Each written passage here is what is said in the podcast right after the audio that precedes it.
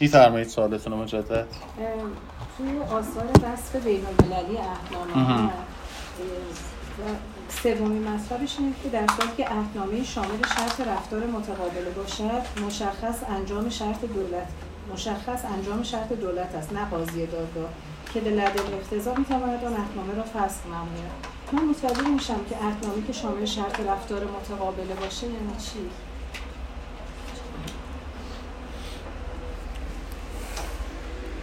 شرط رفتار متقابل از شرایط حقوق بین الملل عمومی درس حقوق بین الملل عمومی داشتید؟ یک. اونجا باید خونده باشید. رفتار متقابل یعنی من اگر حقی رو برای شما در یک معاهده قائل هستم شرط وجود اون حق برای شما این هستش که شما همچنان حقی رو برای من قائل باشید. یعنی فیلمسر در چارچوب سازمان تجارت جهانی ایالات متحده امریکا موظف تعرفه های خودش رو در مقابل واردات کالاهای چینی کاهش بده. و برعکس یعنی چین هم باید تعرفه های خودش رو برای واردات کالاهای امریکایی کاهش بده. حالا ایالات متحده امریکا تعهد خودش رو نقض می‌کنه. تعرفه ها رو افزایش میده. تعهد چین منوط به عمل متقابله. چون ایالات متحده تعرفه رو افزایش داده من چین هم تعرفه رو افزایش میدم. این عمل متقابل من اتباع در واقع اطفالی رو که از پدر و مادر خارجی در ایران به دنیا آمدند طبعه دولت مطبوع پدرشون می‌دونن قانون ایران اینو میگه.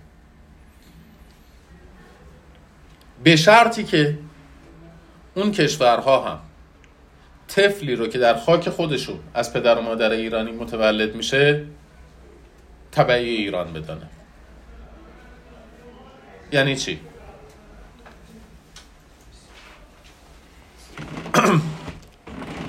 یه طفل کانادایی در ایران به دنیا میاد از پدر و مادر کانادایی طبق قانون ایران طبعی کجاست؟ طبعی کاناداست اما طفل ایرانی که از پدر و مادر ایرانی در کانادا به دنیا میاد از دید قانون کانادا طبعی کجاست؟ پس عمل متقابل در مقابل ایران نمی‌کنه. بنابراین ایران اون طفلیه که متولد ایران هست. از پدر و مادر کانادایی کانادایی فرض نمی‌کنه ایرانی فرض می‌کنه. روشن شد. یعنی من قاعده رو زمانی در مقابل تو رعایت می‌کنم که تو قاعده رو در مورد من نقض نکنی. اگر قاعده رو در مقابل من نقض بکنی من هم قاعده رو در مقابل تو نقض می‌کنم. من احوال شخصی بیگانگان رو تابع قانون مطبوع خودشون می‌دونم. به شرط اینکه اونها هم احوال شخصی ایرانیان رو تابع قانون ایران بدونن. اگر ندانند من هم نمی‌دانم. به این میگن عمل مطابق خب سوال دیگه ای؟ چرا در عمل هم همین. بچه ما افغانی رو به که تابعیت خودمون بشناسیم. چرا باید؟ قبل اینکه پدر تابعیت ما رو بگیره فرزند متولد شده ازش.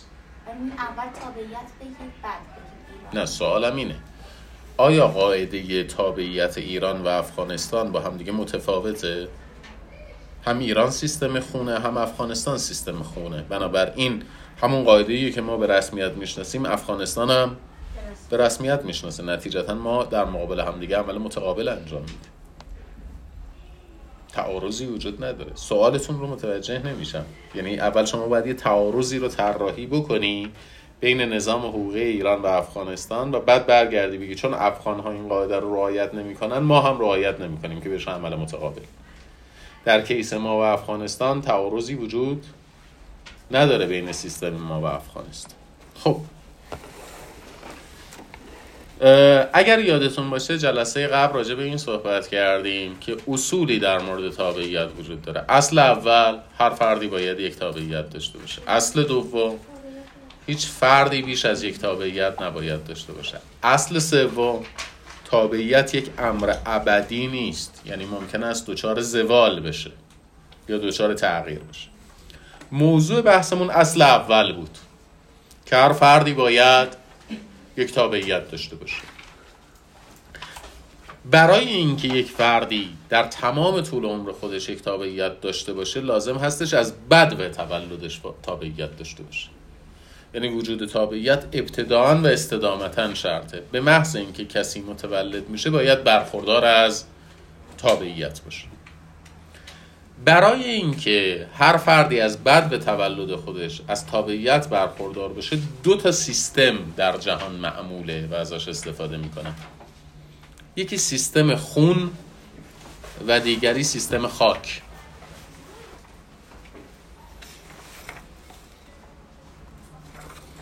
سیستم خون اصولا یک پدیده نژادیه. اصولا یک پدیده نژادی. شما این رو توی گفتگوهای معمول این سیستم خون رو عرفن هم می‌بینید. مثلا شما به طرف برمیگردید میگید که شما بچه کجایی؟ میگه من بچه تهرانم. میگه نه. پدرت کجایی؟ یعنی ما داریم تبار طرف رو میرسونیم به یک نژادی. طرف برمیگرده میگه که پدرم تبریزی میگه پس تبریزی هستید در حالی که این فردی که دارید شما باش صحبت می‌کنید ممکنه اصلا در کل عمر خودش تبریز رو ندیده باشه و حتی بلد نباشه ترکی صحبت بکنه. ولی شما دارید یک سیستم خون رو اعمال می‌کنید. سیستم خون اساسا پدر تباره. یعنی ما میگیم شما نام خانوادگی خودتون رو از چه کسی می‌گیرید؟ پدرتون. وقتی دارید شجره نامه می نویسید شجره نامه رو چجوری می نویسید؟ پدر تبار می نویسید من فرزند فلانی نام پدرتون. که او فرزند فلانی نام پدر بزرگتون. یعنی شما به شجره مادری کلا بی توجه هستید. گویی تبار از مادر منتقل نمیشه. تبار مبناش چیه؟ تبار مبناش خون پدری است. و ارتباطات بر اساس رابطه خونی پدری تعریف میشن. این در سنت عربی سنت ریشه داریه یعنی شما وقتی شجر نامه هم تنظیم می‌کنید شجر نامه رو دارید پدر تبار تنظیم می‌کنید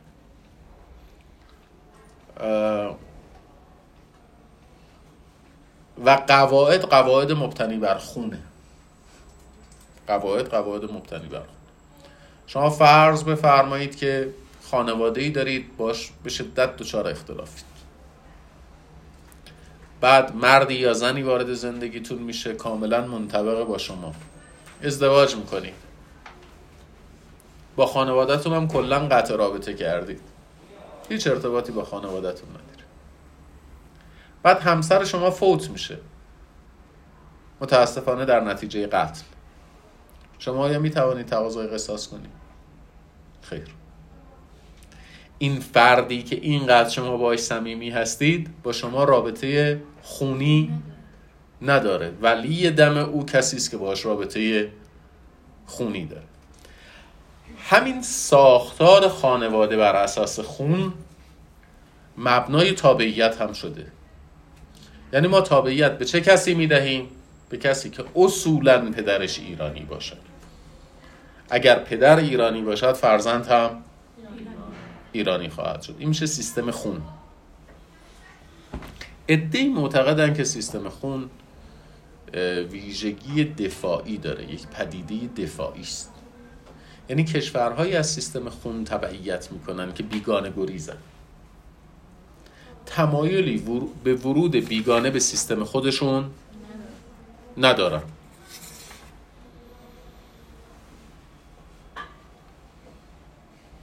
جامعه ایران همین ویژگی رو داره. میگن جامعه ایران مهمان نواز هست اما پذیرای بیگانه نیست. خیلی همینجوریه. خیلی همینجوریه. ما اولا از بیگانگان همیشه با یه انگی نام می‌کنیم میگیم عرب سوس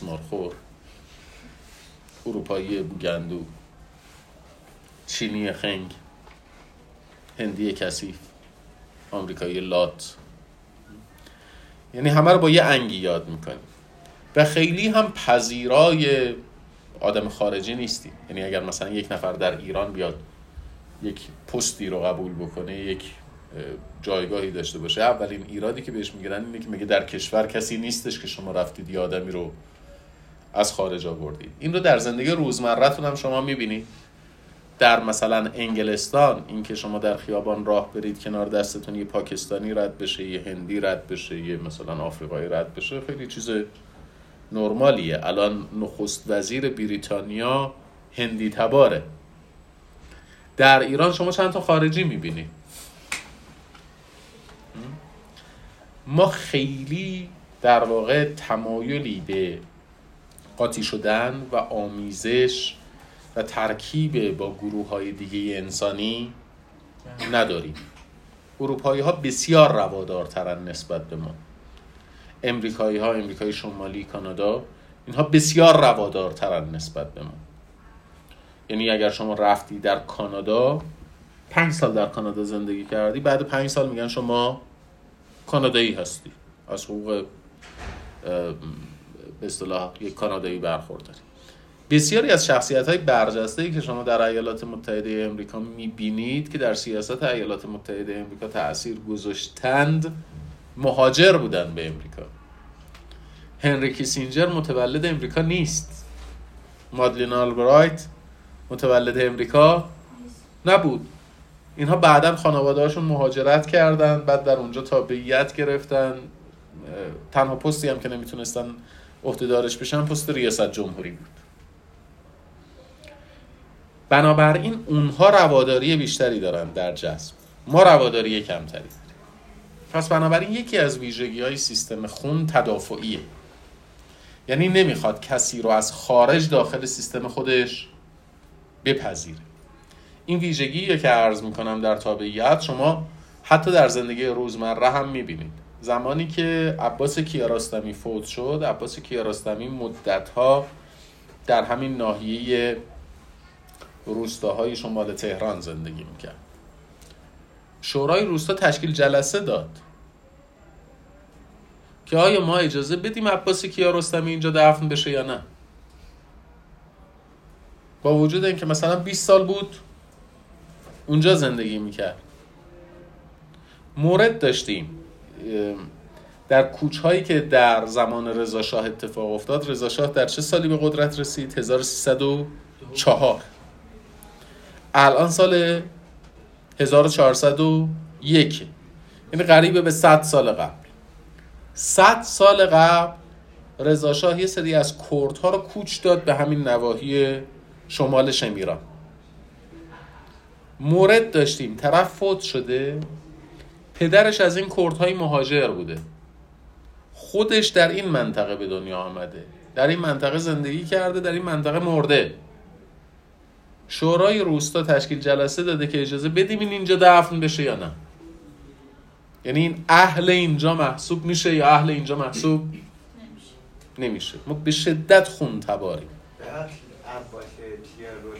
اهل همونجا بودن دلیلش این نبود. اهل روستا میگون بودن. که همونجا زندگی می‌خواستن جای دیگه ای دفنش بکنن. می‌خواستن در لواسون دفنش می‌خواستن در لواسون دفنش بکنن در لواسون اجازه دفن ندادن. یعنی ببینید میگون با لواسون خیلی فاصله ای نداره. ولی حتی یه شخصیتی مثل عباس کیارستمی رو هم به عنوان کسی که می‌تواند در لواسون دفن بشه نپذیرفتن. گفتن باید ببریدش همون میگون دفنش بکن یعنی این حساسیت ها وجود بنابراین یکی از ویژگی های سیستم خون اینه که جنبه تدافعی داره. یکی دیگه از ویژگی های سیستم خون اینه که جنبه تهاجمی داره. یعنی شما وقتی یک کشوری هستید مبتنی بر سیستم خون با تعداد زیاد مهاجر در خارج از کشور. می‌خواید از ظرفیت مهاجرین خودتون استفاده کنید برای اعمال قدرت در خارج از کشور.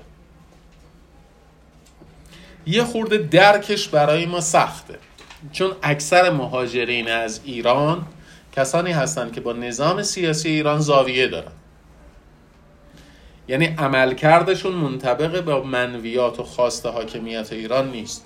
ولی من یک مثال عکس می‌تونم برای شما بزنم. فکر می‌کنید دومین لابی بزرگ دومین اقلیتی که در ایالات متحده امریکا لابی می‌کنه کدوم اقلیت؟ اولیش یهودیان دومیش ارمنیان یکی از احرام های قدرت جمهوری ارمنستان ارامنه مقیم ایالات متحده امریکا. اینها به نفع منافع ارمنستان لابی می‌کنن در ایالات متحده.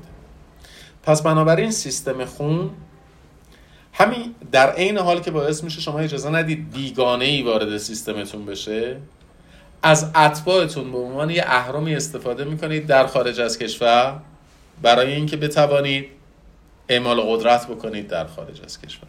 بنابراین سیستم خون یک سیستم هم تدافعی است و هم تهاجمی و جنبه نژادی داره. که البته در اینکه نژاد یک پدیده واقعی هست یا نیست تردیدهای بسیار بسیار جدی وجود داره که آیا ما نژاد رو باید به عنوان یک پدیده واقعی بشناسیم یا نباید بشناسیم. از اون چیزی که به عنوان نژاد آریایی یاد میشه تقریبا چیزی در ایران باقی نمونده. مهمترین ویژگی بشر آمیختن گروه های جمعیتی با همدیگه است. یعنی هرگز گروه های جمعیتی ثبات ندارن. از حالتی به حالت دیگر و از ترکیبی به ترکیب دیگه در میارن. در میان. و این هم مزیت بشره. این هم مزیت بشر هر چقدر آمیختگی نژادی کمتر باشه احتمال وقوع بیماری ها بیشتره. یعنی اگر چند نسل ازدواج ها ازدواج های فامیلی باشه ازدواج ها ازدواج های در یک محدوده مکانی محدود باشه بیماری ها بیشتر باشه. یکی از دلایلی که در دنیای مدرن تعداد این بیماری ها کمتر شده. این ترکیب جمعیتی. کسی از تبریز با یه نفر دیگه در یک جای دیگه ازدواج می‌کنه. جمعیت بر می‌خوره. هر چقدر که این برخوردن جمعیتی کمتر باشه احتمال وقوع بیماری های دراستی هم بیشتر باشه مثلا یکی از دلایلی که یکی از چیزهایی که میگن جمعیت یهودیان رو تهدید می‌کنه اینه که اینها بیش از مثلا سه هزار سال در یک گروه محدودی اینها با هم دیگه ازدواج کردن و این باعث ضعف نژاد شده. هر چقدر یک نژاد پاکتر خالصتر برخلاف اون چیزی که تصور میشه ضعیفتر. در طول زمان دچار ضعف میشه. یک سیستم دیگه سیستم خاک. یعنی میگه از بد و تولد به فرد تابعیت اعطا می‌شود. تابعیت کجا؟ تابعیت اون جایی که درش متولد شد. این سیستم سیستم روادارتریه. یعنی اجازه ورود بیگانه رو میده. و فرضش بر این هستش که شما از حاکمیت سیاسی جایی تبعیت می‌کنید که در اونجا دارید زندگی می‌کنید. شما اگر در کانادا متولد شدی و ایران رو ندیدی تحصیلت زندگیت سربازیت میهم پرستید همه در همین ساختار اجتماعی کانادا شکل گرفته دیگه. پس بنابراین شما داری از حاکمیت سیاسی کانادا تبعیت می‌کنی. یه ویژگی دیگری سیستم خاک داره که بسیار مهمه. سیستم خاک اصولا مؤثرتر هستش در جلوگیری از بیتابعیتی. یه لغتی هم داره. به اشخاص بیتابعیت میگن آپاترید. چی میگن؟ آپاترید. معمولا در امتحان بچه ها این رو با آپارتاید اشتباه می‌گیرم آپاترید یعنی بیتابعیتی. آپارتاید یعنی جداییگری. آپارتاید مطلق جداییگری است. یه نوعش آپارتاید نژادی است. آپارتاید نژادی یعنی چی؟ جداییگری نژادی. خب جدا کردن یعنی چی؟ یعنی چه تبعیضی؟ حقوقی یک حق شهروندی مشترک برخوردار نیستن. همشون از حق شهروندی برخوردار مثلا تبعید کنن. از حق شهروندی برخوردارن. یکی نیست. عین هم هم هست. یعنی سیاهان و سفید پوست ها در آفریقای جنوبی و حتی در ایالات متحده امریکا. هر جفتشون شهروندان ایالات متحده امریکا بودن. هر دو هم از حقوق شهروندی برخوردار بودن. جداییگری معنیش این هستش که شما از امکانات یک نژاد نمی‌توانید استفاده کنید. یعنی سیاه پوست حق مدرسه رفتن داره. حق رفتن به مدرسه سفید پوستا رو نداره حق درمان داره. حق رفتن به بیمارستان سفید پوستا رو نداره حق رفتن به سینما داره. حق رفتن به سینمای سفید پوستا رو نداره کجای کار مشکل به وجود میاد؟ مشکل به وجود میاد در جایی به وجود میاد که تمام ام- امکانات در دست یک گروه نژادیه. یعنی همه بیمارستان ها مال سفید پوستاست همه مدرسه ها مال سفید پوستاست به این میگن جداییگری نژادی جان. مبارزه نلسون ماندلا برای. بله. البته آپارتاید فقط در آفریقای جنوبی وجود نداشت آپارتاید در ایالات متحده امریکا هم وجود داشت. مارتین لوتر کینگ رهبر مبارزات آپارتاید در ایالات متحده امریکا بود. یعنی این مبارزات نجات پرستی مبارزه با جداییگری نژادی در ایالات متحده امریکا هم وجود داشت. از یه جای جالبی هم شروع شد. در یک کافه ای که کافه سفید پوستا بود سه تا دانشجو سیاه‌پوست رفتن نشستن. و هیچی هم برای اینا سرو نکردن. اصلا movement اجتماعی حرکت اجتماعی مبارزه با آپارتاید در ایالات متحده امریکا از اینجا از یک کافه شروع شد. فردا پنجاه نفر پنجاه تا سیاه پوست رفتن در سلام علیکم. پنجاه نفر رفتن در اون کافه نشستن. و سیاپوستا شروع کردن رفتن مراجعه کردن به عرض بکنم خدمتشون که اه، اماکن مختص سفید پوستا. ولی آپارتاید فقط جنبه نژادی نداره. آپارتاید می‌تواند جنبه مذهبی هم داشته باشه. شما از امکان یعنی در واقع یک مذهبی از امکانات موجود در دست اتباعی که مذهب دیگه ای دارن نمی‌توانند استفاده کنند. به این میگن آپارتاید مذهبی. آپارتاید جنسیتی هم وجود داره. آپارتاید جنسیتی هم وجود داره. یعنی اینکه یک جنسیتی نمی‌تواند از امکانات در اختیار یک جنسیت دیگری استفاده بکنه. فیلم مثل تصور بفرمایید. در یک کشوری میان میگن دخترها هم می‌تونن دانشگاه برن ولی دانشگاهی که پسرها می‌تونن برن نمی‌تونن برن. این میشه آپارتاید جنسیتی. طالبان که خودش راحت کرده میگه کلا. کلا نمی‌تونن درس بخوان خب ولی سیستم خاک حسنش اینه. این آپارتاید رو توضیح دادم که با آپاترید اشتباه نگیرید. بیتابعیتی آپاترید در واقع سیستم خاک حسنش اینه که افراد بیتابعیت نمی‌شوند چرا افراد بیتابعیت نمی‌شوند چون وقتی شما می‌خواید سیستم خون رو اعمال کنید در درجه اول باید ببینید طرف پدرش کیه.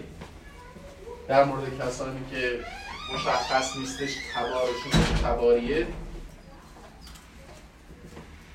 خب این بحث به وجود میاد که تابعیتشون هم مشخص نمیشه. ولی در سیستم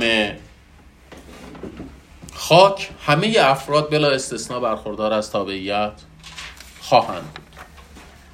اینکه از کدوم سیستم استفاده بشه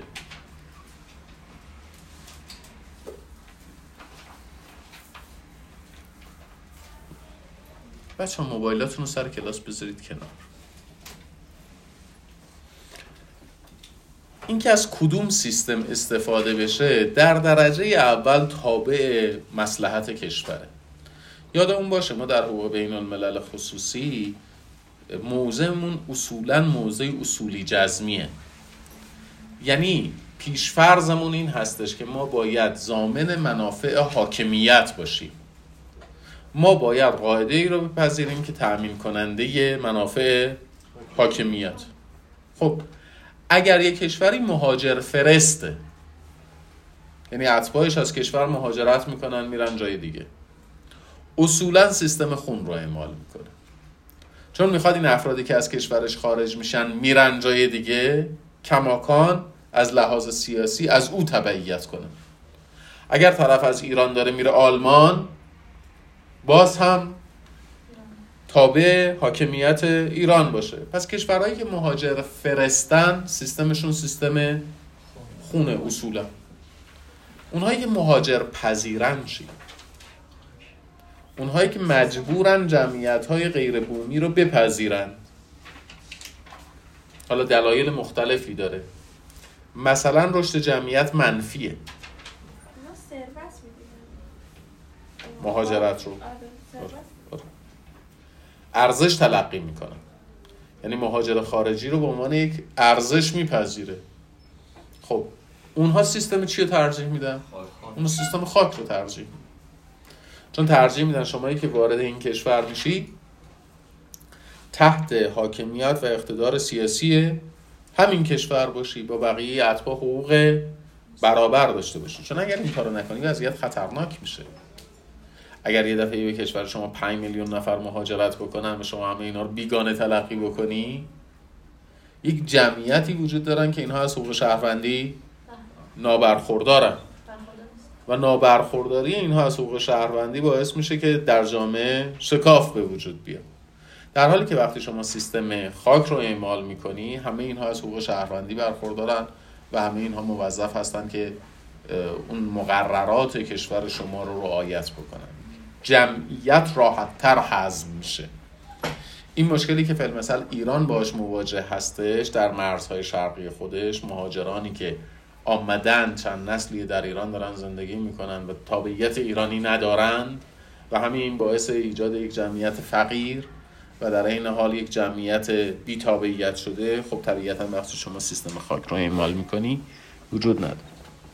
به علاوه خب اون دلایل ملی یا نژادی یا دلایل احساسی هم در پذیرش سیستم خاک در پذیرش سیستم خون موثر هستش. ایرانی هر جای جهان که باشد ایرانی است و تنم پاره تنم. این دلایل احساسی رو شما زیاد می‌بینید دیگه. یعنی مبنا باید این باشه دیگه. یعنی شما به نظرتون اگر یه ایرانی الان داره در فرانسه زندگی می‌کنه. اگر آدم شریفی باشه چی میگه؟ میگن من هنوز قلبم برای ایران. میتپه. اگر برگرده بگه من نسبت به ایران هیچ حسی ندارم شما میگه چه آدم چه آدم وطن فروشه. ولی از دیده یه کانادایی یه آدمی که آمده در کانادا زندگی می‌کنه مهم نیست. از کجا آمده؟ خوش آمده. و طرف چه دلیلی داره که احساس اولغی بکنه نسبت به اونجایی که ازش آمده؟ هیچ دلیلی نداره. یعنی این رو جز ارزش ها تلقی نمی‌کنن. به خاطر همین شما مثلا وقتی نگاه می‌کنید می‌بینید که یارو که رفته در کانادا داره زندگی می‌کنه براش هیچ اهمیتی نداره که از کجا آمده به چه دلیلی مثلا. بعد این تعارض ها جای بعضی جاها خودش رو نشون میده. یعنی جامعه مبدع ازت انتظار داره که تو در قلقه جامعه مبدع باشی و جامعه مقصد ازت انتظار داره که اون چیزی که در مبدع وجود داشته کاملا فراموش کنی رها بکنی. اینجا افراد دچار دوپارگی میشن. دو گروه از افراد دچار دوپارگی نمیشن. یعنی آدمی که مهاجرت کرده رفته غرب. و اصلا غرب به رسمیت نمی‌شناسه. خودش رو کماکان طبعی جایی می‌دونه که ازش آمده. صد درصد. مثال معروفش هندیان پاکستانیان بنگلادشیان. طرف دو نسله سه نسله داره در لندن زندگی می‌کنه انگلیسی بلد نیست. نماز جمعهش هم به راهه غذاهایی هم که می‌خورن اصلا یک, یک پاکستانی اومدن در لندن درست کرد اون اوکیه. اون مشکلی نداره. گاهی اوقات شما با کسی مواجه هستید که کلا رفته و ارتباطاتش رو با جامعه مبدم قطع کرده. اون هم مشکلی نداره. باش صحبت می‌کنی می‌بینی اصلا فارسی بلد نیست. غذای ایرانی نمی‌دونه چیه. عید نمی‌دونه کیه. آدم ها کی دچار بحران میشن؟ زمانی که از های جامعه مبدا نمی‌تونن جدا بشن. و زمانی که همه آن چیزی رو که در جامعه مقصدم وجود داره نمی‌تونن بپذیرن. من دو تا نویسنده رو بهتون توصیه می‌کنم. اگر خواستید دقدقه های این دسته از مهاجرین رو ببینید خیلی خوب دقدقه های این دست دو دسته از مهاجرین رو توصیف کردن. یکیش نویسنده بسیار برجسته امریکایی جونپا لاهیری خانم جونپا لاهیری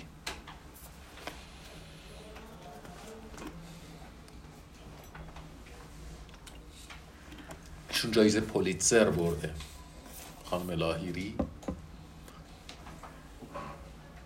یک مجموعه داستان کوتاه داره در مورد مهاجرین. به شدت تأثیر گذاره. مترجم دردها. البته با عنوان ترجمان دردها هم ترجمه شده. کتاب بسیار بسیار درخشانیه. آثار دیگه ای هم داره. من خودم داستانهای کوتاهش رو به رمانهاش ترجیح میدم ولی رمانهای درخشانی هم. و میلان کندرا. نویسنده چک. در دو رمان بسیار درخشان بار هستی و بیخبری. خیلی خوب مهاجرت رو و الگوی مهاجرت رو و اینکه در مهاجرت چه اتفاقی میافته بسیار درخشان. بسیار درخشان توضیح داره ارزم میلان را کلا همه آثارش آثار درخشانی. ولی اگر در مورد مهاجرت خواستید بخوانید رمان بیخبریش و رمان بار هستیش یا سبکی تحمل ناپذیر هستیش خیلی خوب در مورد مهاجرت صحبت کرد. اگر خواستید رومانی بخونید که دیگه بعدش نتونید هیچ رومانی بخونید هیچ رومانی به دلتون نچس... نشینه و نچسبه حتما جاودانگی میلان کنجا رو بخونید. در مورد مهاجرت نیست ولی رمان بسیار تکان دهنده کسانی که از سیستم خاک طرفداری می‌کنن.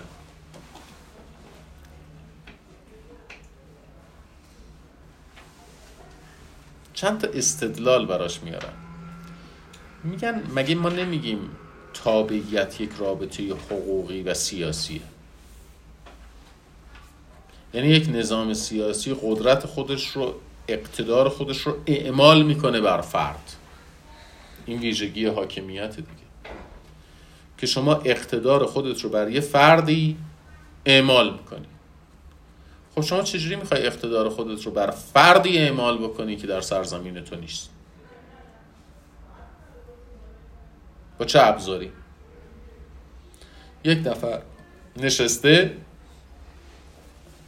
در استانبول داره عرق می‌خوره. تو حاکمیت سیاسی ایران چگونه می‌توانی این قاعده ممنوعیت شرب خمر رو بر او تحمیل کنی؟ یه نفر در کانادا نشسته داره به جمهوری اسلامی فوش میده. تو چگونه اقتدار ممنوعیت تبلیغ علیه نظام رو می‌خوای بر او تحمیل بکنی؟ دولت اونجا ممکن است باید همکاری بکنه. ممکن است باید همکاری بکنه. شما بتوانی اعمال اقتدار فرامرزی بکنی. مثل کجا؟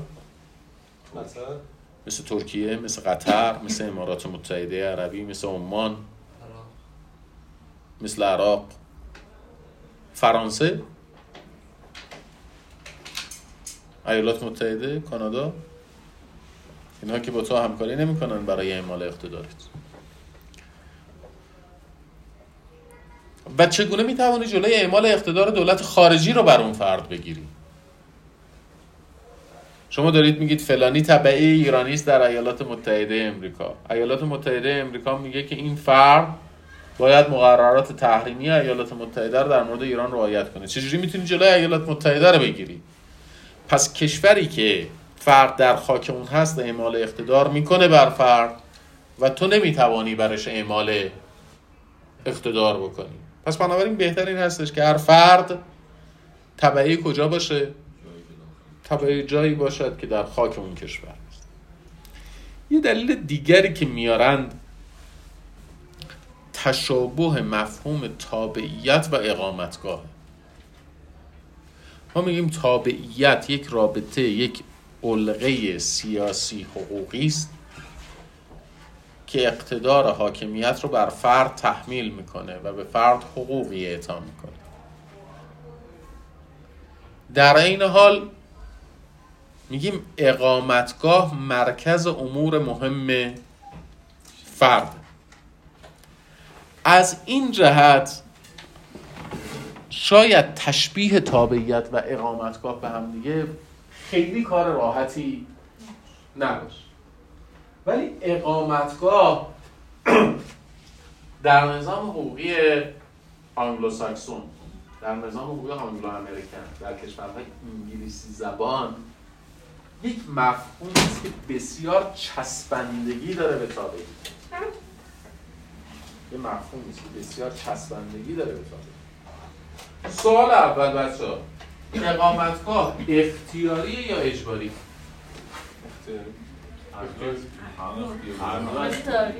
هم اختیاری هم اجباری. چجوری یک چیزی هم اختیاری هم اجباری همزمان نباید خب چجوری یعنی شما همیشه اقامتگاهت به شما تحمیل میشه؟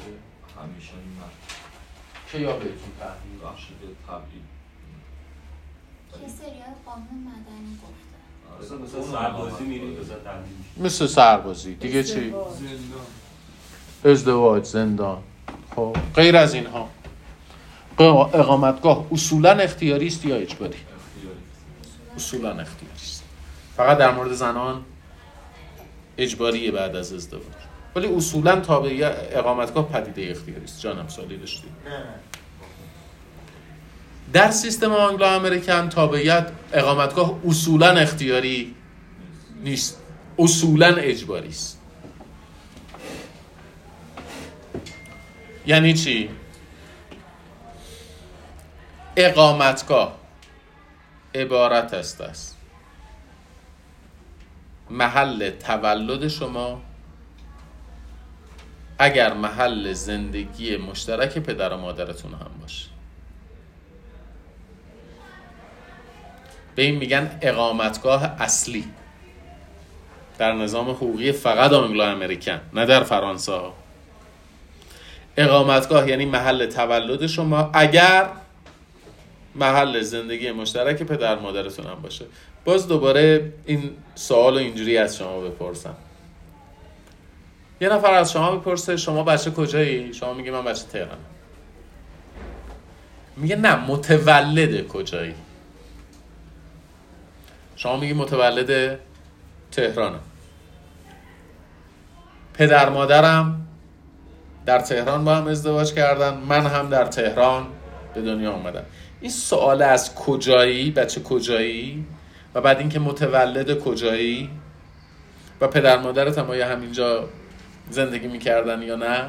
سوال از اقامتگاه اصلی. یعنی اگر کسی پدر مادرش در تهران ازدواج کردن در تهران زندگی می‌کنن. حالا ازدواج هم نه. در تهران زندگی می‌کنن در تهران صاحب فرزندی شدن اون فرزند اقامتگاهش کجاست؟ اقامتگاهش تهران اما پدرش آبادانیه. یعنی در آبادان به دنیا اومده. خب. پدرش در آبادان به دنیا اومده. و پدر بزرگ و مادر بزرگش هم در آبادان زندگی می‌کردن. اقامتگاه اصلی پدرش کجاست؟ آبادان. حالا پدرش برای اینکه اقامتگاهش رو منتقل بکنه اقامتگاهش رو منتقل بکنه به تهران. باید ثابت کنه مرکز امور مهمش مرکز امور مهمشه نه فقط محل کارش. یعنی اونجا کار می‌کنه زندگی می‌کنه business می‌کنه استراحت می‌کنه مرکز امور مهمش اگر نتونه اینو ثابت بکنه اقامتگاهش آبادانه. درسته؟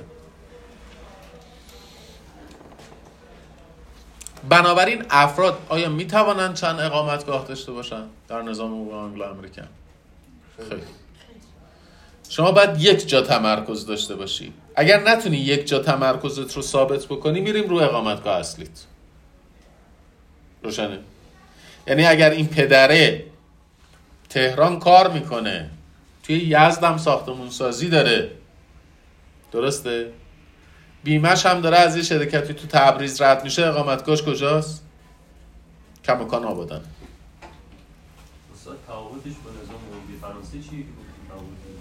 توی فرانسه به محض اینکه من احراز بکنم. شما در جایی ساکن هستی؟ میگم در همون جا اقامت داری.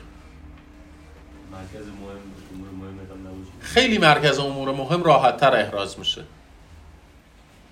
و مثلا من میگم آقا حساب بانکیت کجاست؟ شما میگی فلان کجا کار می‌کنه اینجا؟ پس ساکن تهرانی بذارید اینجوری برای شما مثال بزنم. شما ماشینت پلاک تهرانه. محل کارت هم تهرانه. بیمت کجا داره رد میشه؟ از یه شرکتی در تهران. پس بنابراین اقامتگاه شما کجاست؟ در سیستم فرانسوی. ولی شما شبا کرج اقامت دارید. آخر هفته کرج هستید. خانومتون کرج زندگی می‌کنه. بچه هاتون کرج مدرسه میرن. و شما متولد کرجید و پدر مادرتون هم در کرج زندگی می‌کردن وقتی شما به دنیا آمدید حالا اقامتگاه شما کجاست؟ در سیستم آنگلو امریکا کرج. دقت بکن.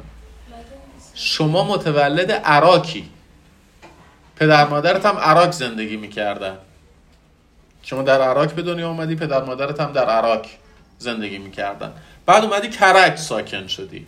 بچه هم کرج مدرسه میرن. خانومت هم خاندار در کرج در تهران کار می‌کنی. اقامتگاهت کجاست؟ در سیستم آنگلو امریکن عراق. دقت کردی؟ خب شما میگید خب تشخیص این اقامتگاه چه اهمیتی داره؟ دو تا تاثیر داره. یک شما از یک سری حقوقی برخوردار هستید فقط در اقامتگاهتون.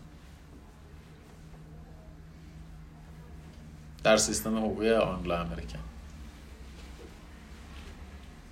یعنی در خارج از اقامتگاهتون از یک سری حقوقی برخوردار نیستید. کجا می توانید مدرسه بروید؟ اقامتگاهتون کجا می توانید بیمه بشید؟ کجا می توانید سکونت داشته باشید؟ اقامت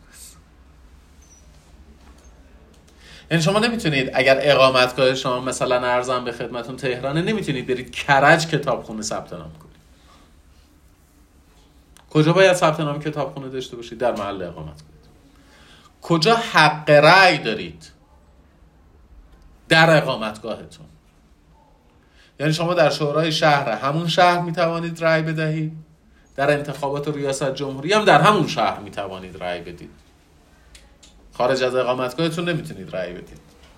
ایران اقامتگاهش نه. روشن شد؟ و شما در اقامتگاهتون اگر در جایی اقامت داشته باشید این خیلی نکته مهمیه از تمام حقوق شهروند از تمام حقوق مدنی برخوردارید. از تمام حقوق مدنی برخوردارید اگر در جای اقامت داشته باشید.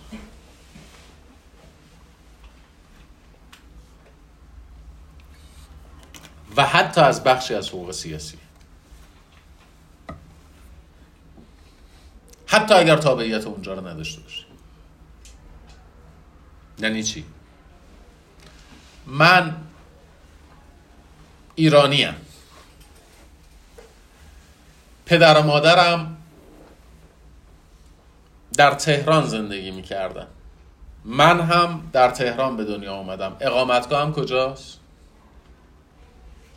بگید در سیستم آنگلو امریکن اقامتگاه من کجاست؟ تهران. من بلند میشم میرم کانادا. در سال دیویس روز کانادا. اونجا خونه خریدم یا اجاره کردم. دارم کار می‌کنم. بیمه شدم اونجا. حالا اقامتگاه اکتسابی من میشه؟ کانادا. به محض اینکه اقامتگاه اکتسابی من شد کانادا من در از همه حقوق مدنی در کانادا برخوردارم. یعنی در کانادا می‌تونم کار بکنم بدون نیاز به مجوز دولت. می‌تونم درس بخونم بدون نیاز به مجوز دولت. می‌تونم خونه بخرم بدون نیاز به مجوز دولت. و حتی می‌توانم در انتخابات شورای شهر به انتخابات شهرداری هم رأی بدم. به این میگن گرین کارت. یعنی تابعیت نداری تابعیت نداره آره. و چی دارم؟ گرین کارت دارم. یعنی از همه حقوق مدنی و از بخشی از حقوق شهروندی برخوردارم این مفهوم در نظام حقوقی ایران وجود نداره. یعنی وقتی ما برمیگردیم میگیم یک بیگانه افغانی در ایران اقامت داره آیا از همه حقوق مدنی برخورداره؟ خیلی. حق داره کار کنه کاری که دولت به او اجازه میده. حق داره مال بخره مالی که دولت به او اجازه میده. حق داره درس بخونه در دانشگاهی که دولت میگه. حق داره بیمه داشته باشه در حدودی که دولت بهش میگه. ولی وقتی من اقامت کانادا رو دارم از کدام بیمه می‌توانم استفاده کنم؟ هرچی دلم بخواد. کدوم دانشگاه می‌تونم درس بخونم؟ هر جایی که دلم بخواد. آیا در امور سیاسی کانادا می‌توانم اظهار نظر کنم؟ بله. توی ایران یه افغانی که اقامت ایران رو داره برمیگرده میگه آقا دولت آقای رئیسی دولت خوبی نیست. چیکارش می‌کنم میگن لالا. خداحافظ.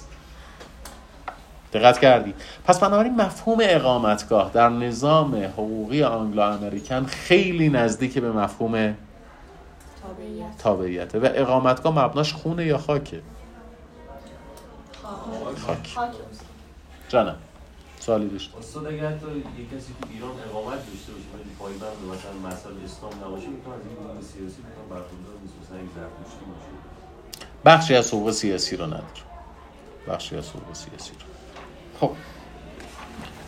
پس بنابراین دقت کردید ما وقتی برمیگردیم تشابه مفهوم تابعیت و اقامتگاه فردا تو امتحان ننویسید. قصه برای من ننویسید. اقامتگاه و تابعیت در کدوم نظام حقوقی شبیه هم دیگن آنگلو امریکن شبیه هم دیگن عکسش هم صادقه ها. شما اگر در جای اقامتگاه نداشته باشید تابعیتتون هم لغو میشه.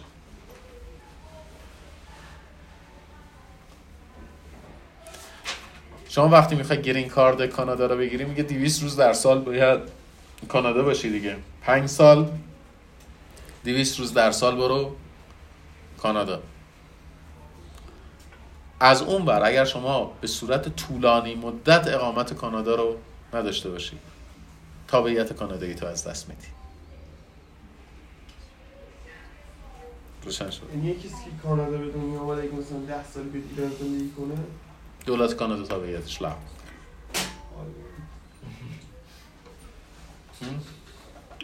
ما آدم های مهمی داشتیم این ویژگی رو داشتن. آدم های مهمی داشتیم این ویژگی رو داشتن. کیا؟ بگید کسایی که تابعیت خودشون رو از دست دادن با تغییر اقامتگاه. معروف ترینشون چارلز سپنسر چاپلین. چارلی چاپلین. چارلی چاپلین تابعیت امریکاییش رو لغو کرد دولت امریکا به دلیل اینکه طولانی مدت مقیم خاک امریکا نبود. تا مدت های اجازه ورود به چارلی چاپلین ندادن در امریکا. و وقتی بعضی ها چیز می‌کنن بعضی ها یه چیزایی شما اگر در بافت جامعه نباشید درکش براتون سخت میشه. از جمله همین ماجرا. می‌دونید که طولانی ترین رکورد طولانی ترین تشویق در تاریخ اسکار مال چاپلینه. پنج دقیقه. یه بند. همه ایستادن و چاپلین رو تشویق کردن. چون چاپلین که می‌دونید اسکار نبرد در یک رشته خاصی اسکار نبرد. اسکار یک عمر تلاش هنری رو برد. و پنج دقیقه براش کف زدن و شما می‌بینید چاپلین اصلا وقتی روی سنه حالش خوب نیست. یعنی حالش حالت عادی نیست. و این حال عادی نداشتن به خاطر تشویق مردم نیست. دقت بکنید. به خاطر این نیستش که مردم ارزش کار هنری چاپلین رو دارن ستایش می‌کنن. به خاطر اینه که به چاپلین به عنوان یک امریکایی جایزه اسکار یک عمر تلاش هنری رو دادن. و وقتی مردم ایستادن براش دست زدن این بعد از این بود که دوباره به چاپلین اجازه ورود به خاک ایالات متحده امریکا دادن. یعنی ما تو رو به عنوان یک هنرمند امریکایی به رسمیت می‌شناسیم. تو جزی از جامعه ایالات متحده امریکا هستی. دقت کردیم این پذیرفته شدن توسط جامعه بود که حال چاپلین رو اینجوری تحت تاثیر قرار داده بود. اون دست زدنه دست زدن به عنوان این بود که ما یک طبعی ایالات متحده امریکا رو داریم اینجوری تشویقش می‌کنیم. اسکار رو به عنوان یک امریکایی به چاپلین داده. در حالی که دولت ایالات متحده مدت ها ورودش رو به خاک ایالات متحده من کرده بود. دیگه یه مثال شما بزنید. چی؟ آینشتاین نه.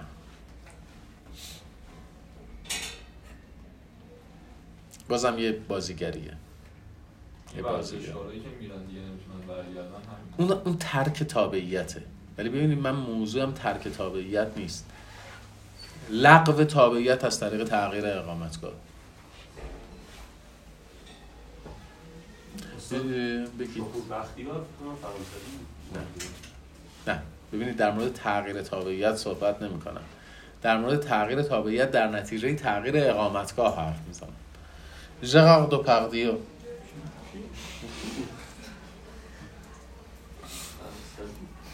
بله. ژان رنو رو می‌شناسی؟ ژان رنو رو هم نمی‌شناسی. اسمش آشناست؟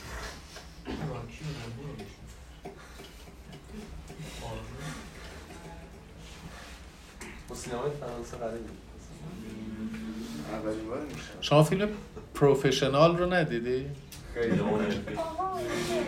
آها ژان رنو جز بازیگر بسیار برجسته فرانسوی هستش. چند تا فیلم توصیه می‌کنم حتما از ژان رنو ببینید. آبی بیکران رو ندیدی؟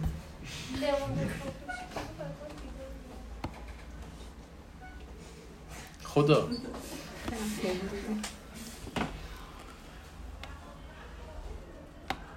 چقدر نسل ها عوض میشن. چقدر نسل ها عوض میشن آره. نمیگم حالا همه در نسل ما اینجوری بودن ولی من یادم میاد وقتی که فیلم پروفشنال اومد با بازی ژان رنو بچه های هم نسل ما بلاف خب اون موقع پیدا کردن فیلم به این راحتی هم که الان هستش نبود. بچه ها خیلی تلاش می‌کردن که برن فیلم سامورایی چیز رو پیدا کنن آلندلون رو. آها. آره. چون فیلم چون فیلم پروفشنال اقتباس ضعیفی است از سامورایی آلندلون اقتباس ضعیفی هستش از سامورایی آلندلون تقریبا می‌تونم بگم آلندلون توی فیلم سامورایی به اندازه یه نصف صفحه هم دیالوگ نداره. یعنی کاملا فیلم در سکوت آلندلون یه, یه نسل نمی‌دونم. چه اتفاقی در نسل افتاده. ولی در چی؟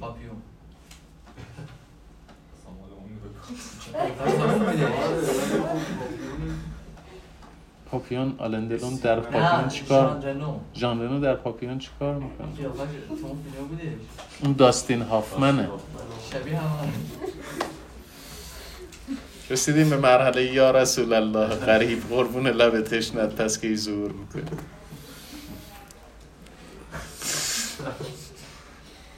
الان داستین آفمن می‌کشه خودشو. خب. اینو از این جهت داشتم می‌گفتم که در فیلم های دارم به یه جایی هم رفرنس میدم که شما یادتون نمیاد. در سینمای فرانسه ژان رنو بازیگر بسیار شناخته شده ایه. در هر فیلمی که ژرار دوپاردیو در اون کنار ژان رنو بازی کرده اسم ژان رنو رو بعد از ژرار دوپاردیو نوشته. ژرار دوپاردیو در اعتراض به مقررات مالیاتی فرانسه رفت در روسیه اقامتگاه انتخاب کرد. و به دولت فرانسه گفت تابعیت فرانسوی منو لغو کن. من هرگز دیگه به فرانسه بر نمیگم یا باز از مصادیق تغییر تابعیت در نتیجه تغییر اقامتگاه باز دوباره بخوام مثال بزنم. هدف دارم این مثال رو دارم بزنم. تغییر تابعیت در نتیجه تغییر اقامت. اقامتگاه. باز دوباره جز شخصیت های بسیار برجستش رومنگاریه که به حول و قوه الهی دیگه حتما رومنگاری رو نمی‌شناسید خدا رو صد هزار من می‌شناسید رومنگاری رو؟ رومنگاری کی بوده؟ نویسنده. است. رومنگاری نویسنده رمان درخشان خداحافظگری کوپر نویسنده رمان بی‌نظیر. اون مال جوز سارماگوه. خدا. دارکتر میشه ماجرا نویسنده رمان بی‌نظیر زندگی در پیش رو. نویسنده رمان بی‌نظیر ریشه های آسمان. اه، رومنگاری تنها کسی است که دو بار جایزه کنکور رو برد.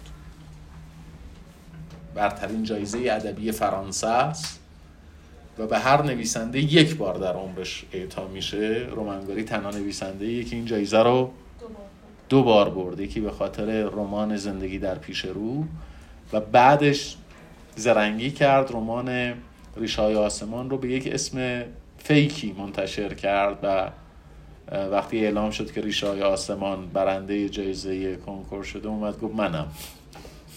دو بار این جایزه رو برد. رومنگاری روسه. رومنگاری روسه و در فرانسه اقامت کرد. و همه ما رومنگاری رو به عنوان نویسنده برجسته فرانسوی می‌شناسیم. باز دوباره بخوام مثال بزنم میلان کندرای چک.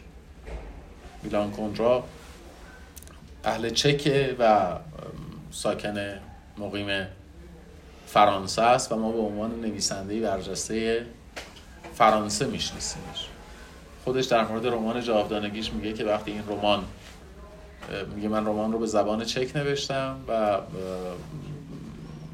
این رمان ترجمه شد به فرانسه بعد و بعد از فرانسه ترجمه شد به انگلیسی. میگه داشتم متن ترجمه انگلیسیشو میخوندم و گریه کردم. اینقدر فاجعه شده بود رمان. اینقدر رمان خراب شده بود. این رو از چه جهتی دارم عرض می‌کنم؟ این دعوایی که ایران با کشورهای همسایه داره سر اینکه ابن سینا ایرانی بود یا ازبک بود؟ مولانا ایرانی بود یا ترک بود؟ دعوا سر تابعیت در نتیجه تغییر اقامتگاه. اه، ابن سینا متولد کجا بود؟ ازبکستان. خیام خیام. خیام. خوارزمی بود یه چیز خارداری بوده. یا مثلا مولانا.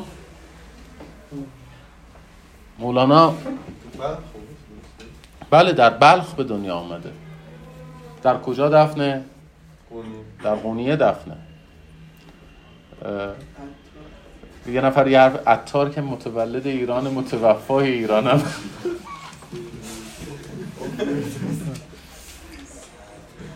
مولانا خیلی نمونه خوبیه. متولد کجاست؟ بله. جز چهره های برجسته ادبی ایرانه همه عمرش هم در در ترکیه امروزی زندگی کرده. همه عمرش هم در ترکیه. نخه. ولی می‌خواست جزء ایران باشه.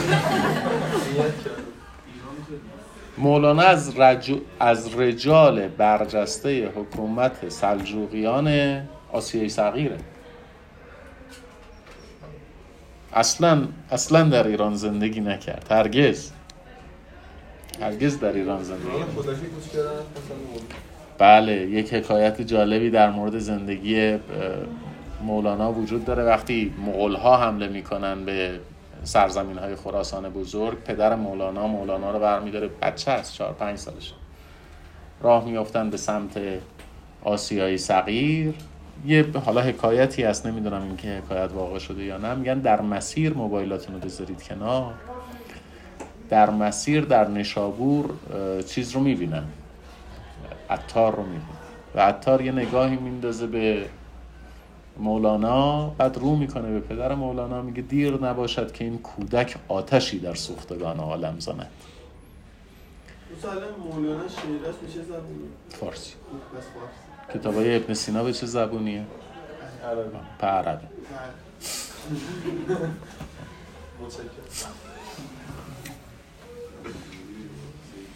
درسته. می‌دونید مشکل مال چیه؟ مشکل اینه که این مردمان مال زمانی هستن که چیزی به اسم دولت کشور و تابعیت وجود نداشته. نه در واقع ببینید. نه او مولانا که از همه چی از هر جنگی گریخت و در رفت. ابن سینا از مثلا اون مردمی که بودن. این نکته سر اینه.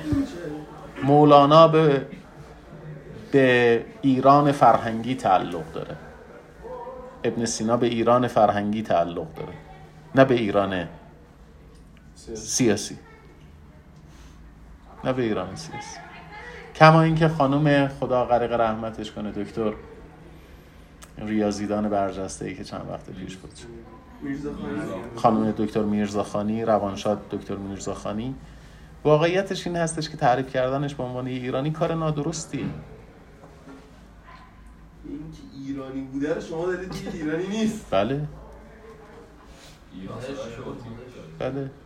خانم دکتر میرزاخانی کجا زندگی می‌کرد؟ پدر مادرش ایرانی بودن باشه. دبیرستانش هم اینجا بله کجا زندگی می‌کرد؟ آمریکا بود. آمریکا.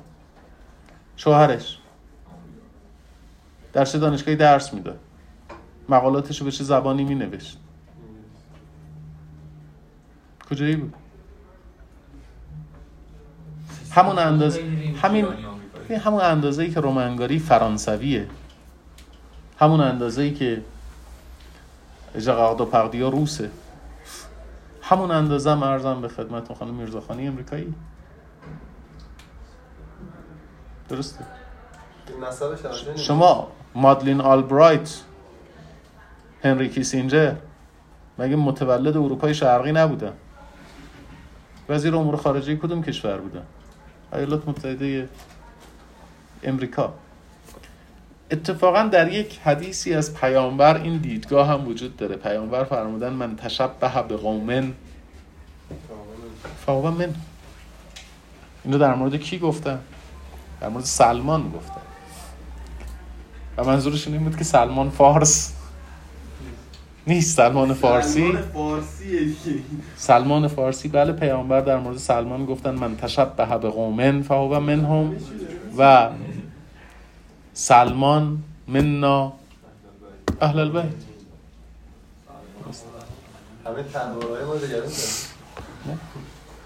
ببینید ما موزهمون اینقدر موزه خونه که فکر می‌کنیم که خب مثلا پس خانم خیلی این حرف رو می‌زنیم دیگه. میگیم خانم میرزاخانی که ایرانیه. خب اون نماینده سوئد هم ایرانیه. عرض بکنیم که این نماینده پارلمان فرانسه هم ایرانیه. مدیر اوبرم ایرانیه. نمیگی. ناسا نصف ناسا ایرانیه. تمام ناسا امریکاییه. اینو یادتون نره. تمام نمایندگان سوئد سوئدی. تمام نمایندگان فرانسه. فرانسوی. تفاوت در اینه که اونها جامعه رواداری هستند و ما نیستیم. نتیجتا شما میرزاخانی رو از دست می‌دید میرزاخانی امریکایی می‌شد تمام. درسته؟ این آدم ها معمولا بعد از مرگشون ایرانی میشن. یعنی خانم میرزاخانی میمیره بعد آقای دکتر حداد یه عکسی منتشر می‌کنه اینجوری بغل خانم میرزاخانی وایساده. آقای هاشمی یه عکسی منتشر می‌کنه که داره به خانم میرزاخانی یه جایزه ای میده؟ همه این قلله حالا جالب خدمت شما این جمله رو عرض بکنم.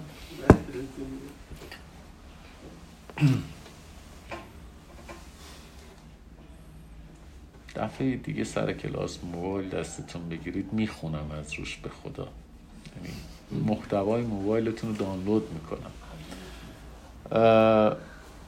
این اینقدر ایرانی تصور کردن این افراد و تصور تعلقشون به فرهنگ ایرانی مسخره است. همینقدری که عرض می‌کنم مسخره است. که شما دویست سال آینده برگردید بگید فروغ فرخزاد از قلل ادبی فرهنگ اسلامی است. احمد شاملو از قلل برجسته فرهنگ اسلامی است. شما با یک آدم متشرع در مورد حافظ صحبت بکنید. دوزار حافظ رو به رسمیت نمی‌شناسه. مولانا استفتا شده که خوندن مولانا حرام هست یا نیست؟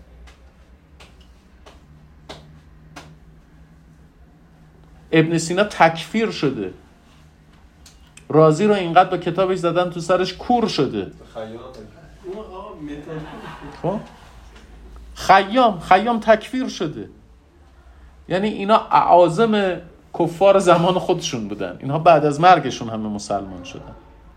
دلیلش هم این هستش که به شدت به شدت در دستگاه تفکر اینها اینقدر آدم های برجسته بودن که در دینداری ما موثر واقع شدن. یعنی جنس دینداری ما بعد از ابن سینا با جنس دینداری ما قبل از ابن سینا متفاوت شده. جنس دینداری ما قبل از مولانا با بعد از مولانا متفاوت شده. جنس دینداری ما قبل از حافظ با بعد از حافظ متفاوت شده. اما در زمان خودشون کسی اینها رو مسلمان نمی‌دونسته. مسلمان مؤمن متدین متشرع اینها رو تلقی نمی‌کرد. خب چقدر دیگه وقت داریم؟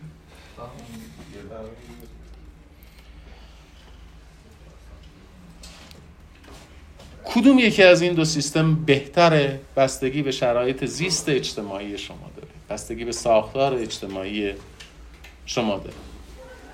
و ممکنه شما از سیستمی به سمت سیستم دیگری حرکت بکنید. ولی معمولا کشورها ترکیبی از سیستم خاک و خون رو استفاده می‌کنن. در قانون مدنی ما در تعریف در ماده تعریف تابعیت یک بندش راجع به سیستم خونه و بندهای زیادی راجع به سیستم خاک اصل اولمون چی بود؟ هر فردی باید یک تابعیت داشته باشه بنابراین قاعده اولمون چی بود؟ که هر فردی باید از ابتدا تابعیت داشته باشه تا انتهای عمرش پس بنابراین قاعده دوم این میشه که هیچ کس نمی‌تواند تابعیت خود را از دست بدهد بدون اینکه تابعیت دولت دیگری را به دست آورد. یعنی تابعیت باید چی داشته باشه؟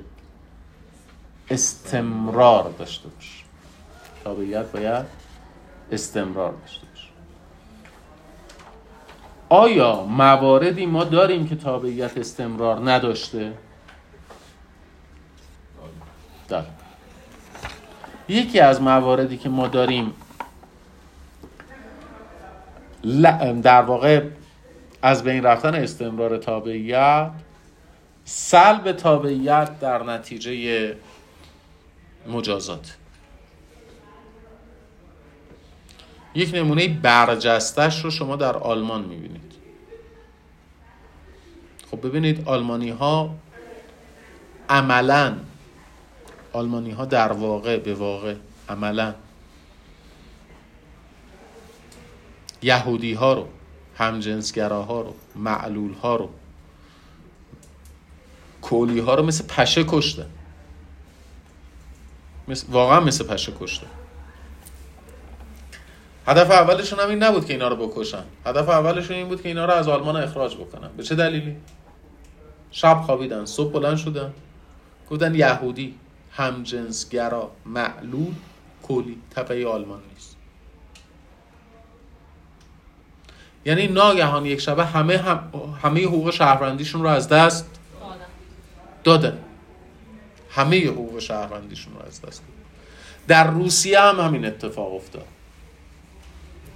یعنی دولت اتحاد جماهیر شوروی هم بعد از ارزم به خدمتون تأسیس مخالفان دولت اتحاد جماهیر شوروی رو تابعیتشون لغو کرد. جانم؟ یه کار قویه. کار قوی این طرف از چه حقوقی برخورداره؟ هیچی. اصلا یارو یک شبه هویت خودش رو از دست میده. و اتفاقا همین لغو تابعیت ها منجر به ایجاد نهادی به اسم پناهندگی شد. پناهنده چه کسی است؟ پناهنده کسی است که تابعیت خودش رو یعنی اصولا اینجوریه که تابعیت خودش رو از دست داده. تابعیت جایگزینی هم نداره. اقامتگاه در مفهوم آنگلو امریکن هم نداره. پناهنده کسی است که تابعیتش رو از دست داده.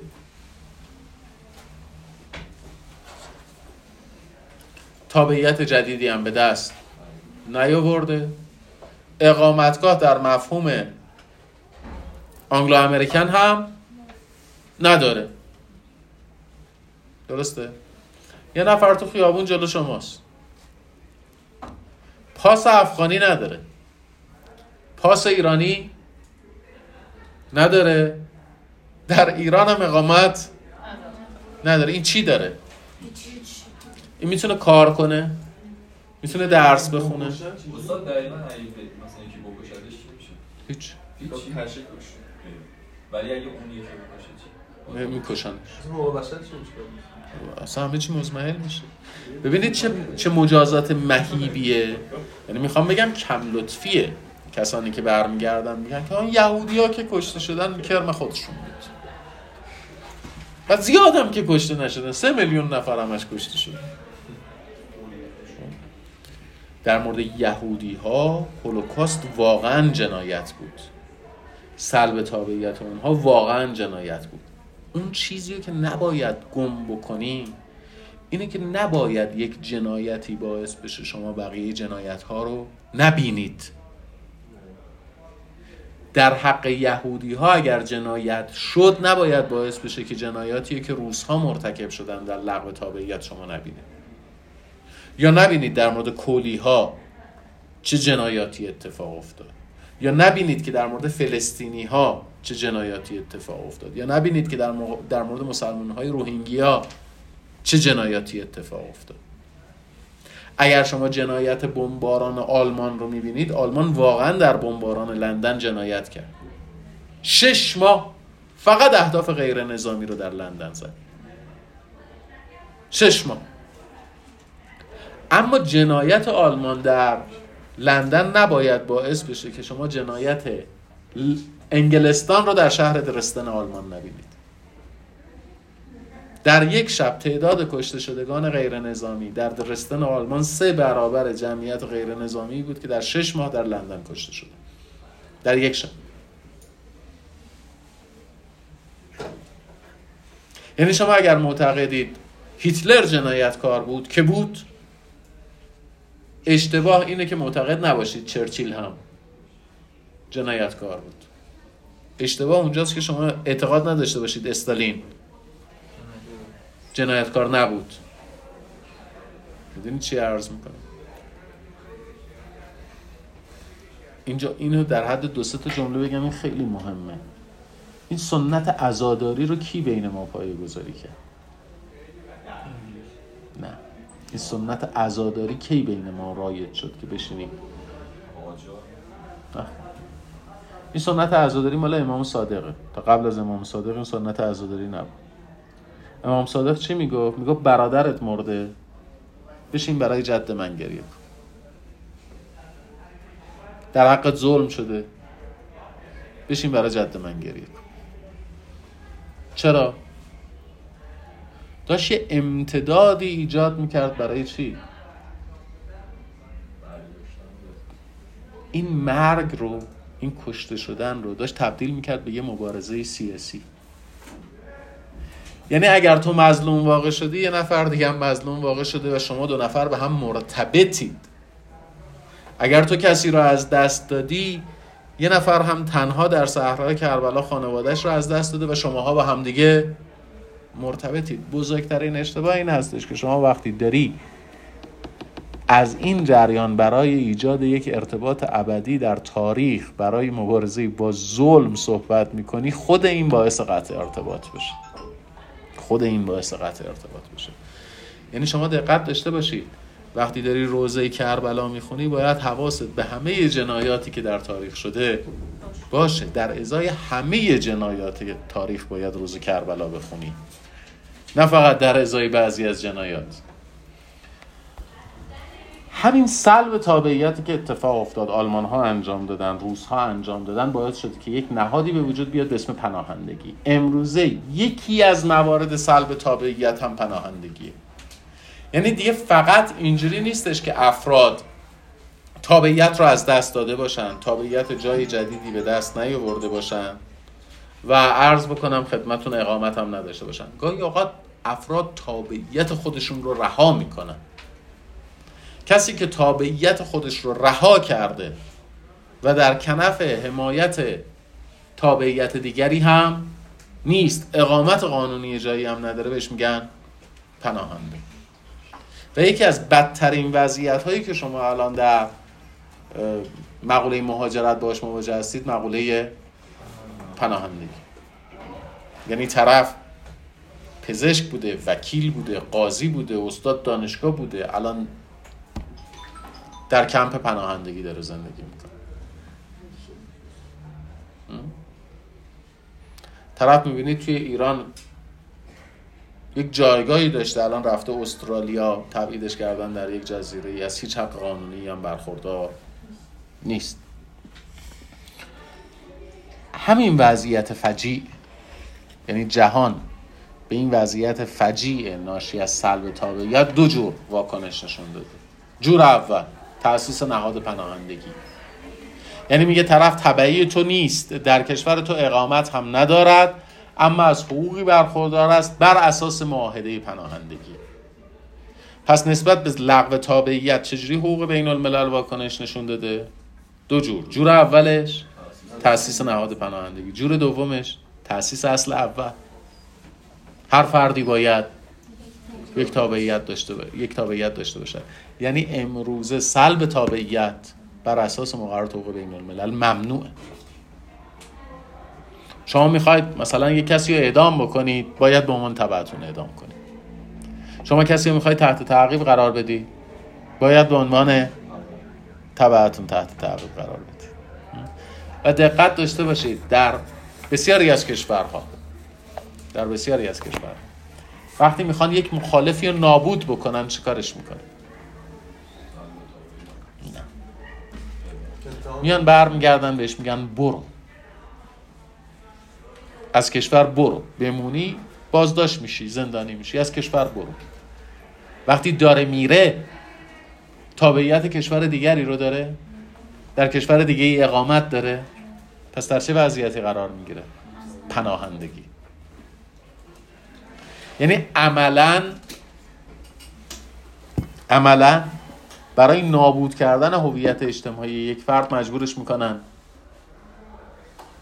پناهنده بشه. و یکی از چیزهایی که برای من خیلی اسفناکه اینه که متاسفانه در بخشی از جمعیت ایران پناهندگی یا یه آرزوه که بریم پناهنده بشیم. آلمان بریم پناهنده بشیم مثلا اروپا یا فلان فلان. این از بین رفتن نظام ارزشی. این از بین رفتن نظام ارزشی. همه اتباع کشور باید از حقوق برابر برخوردار باشن. به چه دلیلی؟ فقط به دلیل اینکه تبعی کشور. اهمیت حقوق شهروندی هم از همین جهت. حقوق شهروندی حقوقی است که به تبعه تعلق می‌گیرد. به چه دلیلی؟ تابعیت. فقط به دلیل تابعیتش. یه ایرانی عرقخور دزد مزاحم ناموس مردم در ایران حق اقامت داره؟ داره. چرا. رفته به زن مردم متلک گفته بدمستی کرده لات بازی در آورده. آیا می توانیم تابعیتش رو لغو کنیم؟ مجازات. باید مجازاتش بکنی در چارچوب مقررات حقوقی. از جامعه نمی‌تونی طردش کنی. لغو تابعیت یعنی بریدن تمام ارتباطات فرد با جامعه. پس بنابراین اصل اول رو هرگز فراموش نکنید. هر فردی باید لغو تابعیت ممنوعه. به هر دلیلی تابعیت از بین رفت فرد در کنف نها... حمایت نهاد پناهندگی و پناهندگی حداقل حمایت ها رو از فرد به عمل میاره. خب. همه اسمشون رو نوشتن؟ بنویسید. سال نوتون مبارک. اخبار به من اطلاع داده که چهارده فروردین دوشنبه است. چهارده فروردین سر کلاس حاضر باشید. و چهارده فروردین تعطیله؟ کوش. به چه مناسبه یک شنبه یک شنبه. 13 فروردین. چهارده چ- چهاردهم منتظرم که سر کلاس باشید. و نباشید نمره کم می‌کنم. یعنی مطمئن باشید کم می‌کنم. پس بنابراین از 14 فروردین کلاسمون آغاز می‌کنیم. خسته نباشید.